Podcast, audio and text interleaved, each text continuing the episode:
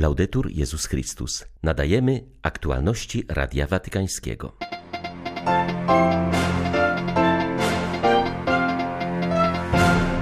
Świadectwo Ewangelii wyraża się w modlitwie i braterstwie, powiedział papież na audiencji dla misjonarzy Afryki. Rosjanie z coraz większą mocą ostrzeliwują mieszkalne dzielnice Charkowa. To ich odwet za niepowodzenia na tej wojnie, uważa posługujący w tym mieście Marianin. Przed wizerunkiem Matki Bożej Kozielskiej w Londynie prymas Anglii i Walii modlił się z Polakami o pokój na Ukrainie. Ta wojna musi się skończyć, podkreślił kardynał Nichols. 13 czerwca witają Państwa ksiądz Krzysztof Ołdakowski i Łukasz Sośniak. Zapraszamy na serwis informacyjny. Sytuacjach ubóstwa, braku bezpieczeństwa oraz niedostatku jesteście posłani, aby żyć radością Ewangelii, powiedział papież do uczestników kapituły generalnej Zgromadzenia Misjonarzy Afryki. Jako temat refleksji wybrała ona misję jako świadectwo profetyczne. Franciszek zaznaczył, że należy pielęgnować pamięć o przebytej drodze, ponieważ ona podsyca płomień nadziei. Ci, którzy potrafią dziękować Bogu za Jego dary, są otwarci na Jego niespodzianki i ufają opatrzności.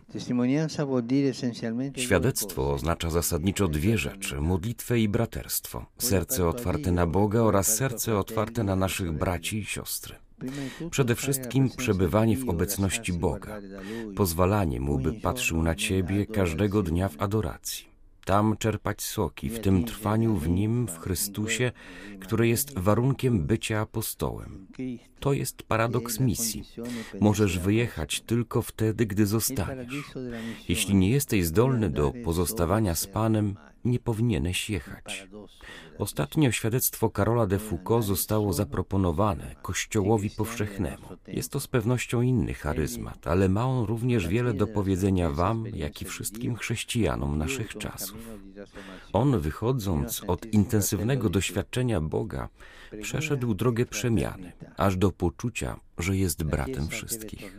Modlitwa i braterstwo. Kościół powinien powrócić do tego podstawowego rdzenia, do tej promieniującej prostoty, oczywiście nie w sposób jednolity, ale w różnorodności swoich charyzmatów, posług i instytucji.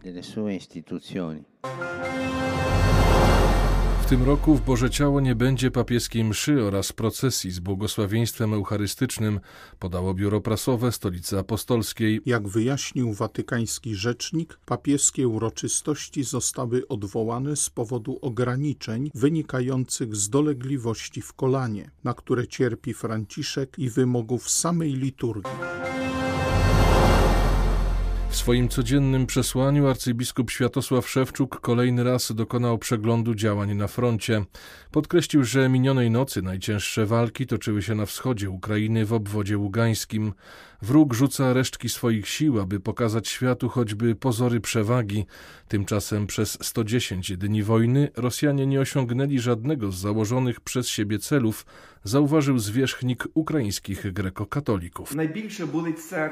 Najbardziej boli serce na myśl o straconych ludzkich istnieniach, na myśl o niewinnie pomordowanych cywilach, kobietach i dzieciach, o wszystkich tych, którzy tak strasznie cierpią przez rosyjską agresję, przez nieludzkie i barbarzyńskie czyny rosyjskich żołnierzy. Dlatego chciałbym szczególnie podziękować papieżowi Franciszkowi za to, że wczoraj, kiedy obchodziliśmy Dzień Pięćdziesiątnicy, kolejny raz zwrócił się do sumienia całego świata i zaapelował, aby nie przyzwyczajać się do wojny, bo taka postawa powoduje, że umierają kolejni ludzie. Ale Ukraina stoi i walczy, modli się do Ducha Świętego o pokój. To właśnie On daje nam życie, jest duchem Bożego pokoju. Dlatego każdy, kto wywołuje wojnę, powstaje przeciwko Duchowi Świętemu. Duchu Święty udziel nam swojej siły z wysoka, aby na Ukrainie zapanował pokój. Uczyń nas nosicielami i budowniczymi pokoju, który nam przynosisz. Миру, який ти нам приносиш. Rosjanie wznowili ostrzeliwanie dzielnic mieszkalnych Charkowa. Podobnie jak było to w pierwszych tygodniach wojny, mer tego drugiego co do wielkości ukraińskiego miasta przyznał, że agresorzy używają coraz mocniejszych bomb do ostrzeliwania cywilów. Dopuszczają się też zbrodni wojennych, stosując broń kasetową zakazaną prawem międzynarodowym. Pracujący w Charkowie ksiądz Mikołaj Bieliczew podkreśla, że ludzie są już bardzo zmęczeni ostrzałami i psychicznie nie wytrzymują siedzenia w schronach. Pracujemy, modlimy się i spacerujemy pod bombami. Trzeba jakoś żyć, wyjaśnia Marianin. Na ten temat jest kawałek współczesnego charkowskiego humoru, który mówi, że nie ma sensu iść spać przed północą. Pytanie dlaczego? No dlatego, że po 23 zacznie się ostrzał. Wczoraj akurat ja poszedłem kawy zbożowej napić się o 23.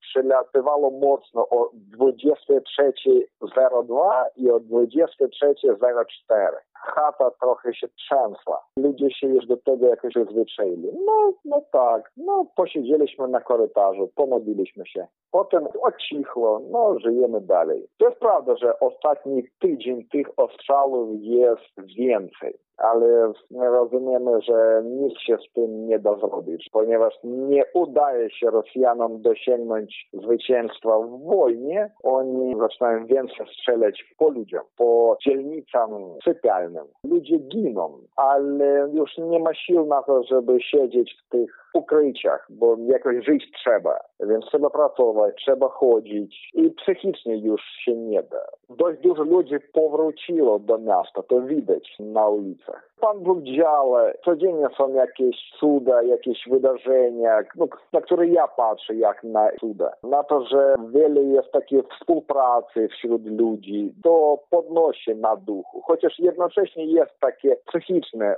zmęczenie. Kardynał Vincent Nichols przewodniczył mszy z okazji 25-lecia koronacji wizerunku Matki Bożej Kozielskiej Zwycięskiej. Goszcząc w parafii świętego Andrzeja Boboli w Londynie, prymas Anglii i Walii przywołał postaci Maryi oraz polskiego męczennika jako szczególnych orędowników rychłego zakończenia wojny na Ukrainie. To nie pierwsza obecność prymasa Anglii i Walii w polskiej wspólnocie. W 2011 roku odprawił w kościele świętego Andrzeja Boboli mszę świętą dziękczynną z okazji 50. rocznicy istnienia tej parafii. Wręczono mu wówczas replikę płaskorzeźby Matki Boskiej Kozielskiej Zwycięskiej, którą umieścił w swojej kaplicy. Widzę ją każdego dnia i często myślę o tym, jak towarzyszyła ludziom w ciemnościach ich uwięzienia, a potem podczas długiej drogi, jaką odbyli polscy żołnierze, aby dotrzeć aż tutaj, do Anglii. W homilii wygłoszonej do Polaków wskazywał źródła nadziei w najciemniejszych czasach. Mówił o świętym Andrzeju Boboli jako tym, który obok Maryi jest dla nas dobitnym znakiem w momencie inwazji Rosji na Ukrainę. Myślę o jego żarliwym zaangażowaniu na rzecz jedności między katolikami i prawosławnymi i widzę, jak bardzo jest to wpisane w ten konflikt. I myślę również o wizerunku Matki Bożej Zwycięskiej, błagając ich o wstawiennictwo, aby nadszedł kres tego konfliktu. To po prostu musi się skończyć. Dla Radia Watykańskiego Elżbieta Sobolewska-Farbotko, Radio Bobola, Londyn. Kapłaństwo jest wielkim darem Boga. Kościół nie może istnieć bez kapłanów. Wszystkim nam musi zależeć na tym, byśmy mieli dobrych duszpasterzy. To nasza wspólna sprawa podkreśla nowy prefekt dykasterii do spraw duchowieństwa. Z racji swej funkcji zostanie on włączony na najbliższym konsystorzu do kolegium kardynalskiego. On sam pochodzi z Korei Południowej, gdzie kapłanów i powołań nadal jest bardzo dużo. Jego zdaniem jest to owoc męczeństwa, którego doświadczył tamtejszy kościół i siły oddziaływania świętych kapłanów. Wciąż czerpiemy ze świadectwa tych męczenników, którzy żyli wiarą pośród największych prześladowań. Chcemy ich naśladować i stąd biorą się również powołania, mówi arcybiskup Lazzaro. Widzimy, że w dzisiejszym świecie na skutek skandali nadużyć, dyskusji na temat celibatu, Kapłani znaleźli się w trudnej sytuacji. Są niemalże bombardowani tymi wiadomościami w mediach. A przy tym wiemy, że w świecie jest tak wielu kapłanów bohaterów, tak wielu wspaniałych i dobrych proboszczów, misjonarzy, a kapłani są dzisiaj przygnębieni tym, co się dzieje, co się o nich mówi, Dlatego dla mnie ważne jest dodawać im otuchy, przypominać, jak ważne jest kapłaństwo. Potrzebujemy kapłanów radosnych, bo Ewangelią trzeba żyć z radością. Dlatego zwracajmy też uwagę na to, co jest dobre i piękne, na dobrych kapłanów. I proszę zwłaszcza dziennikarzy o bardziej zrównoważony przekaz na temat kapłanów. Tak to odbieram, bo chcę bronić kapłaństwa. Jestem kibicem kapłanów. Kapłaństwo jest tak piękne.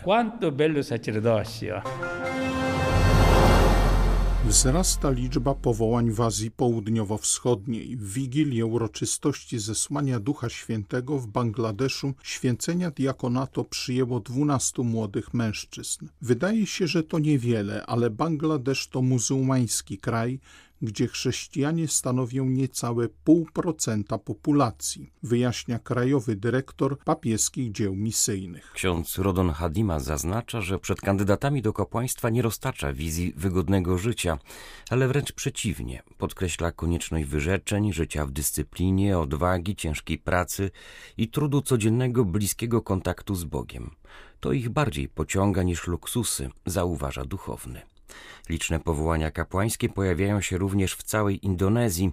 Gwałtowny wzrost nastąpił w ciągu ostatnich 20 lat, wyjaśnia ksiądz Albertus Sujoko, rektor seminarium duchownego w Maumere, które jest jedną z największych tego typu placówek na świecie.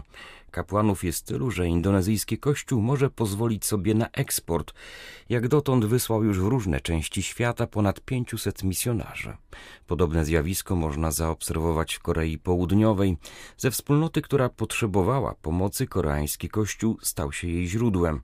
W tym roku trzech z 23 neopresbiterów wyświęconych w Seulu zostanie wysłanych jako misjonarze do Ameryki Łacińskiej. Archidiecezja seulska założyła nawet specjalne stowarzyszenie misyjne, w którego placówkach kształcą się kandydaci na misjonarze. Wiosnę kościoła przeżywa również Wietnam, gdzie w zeszłym roku święcenia kapłańskie przyjęło 38 mężczyzn.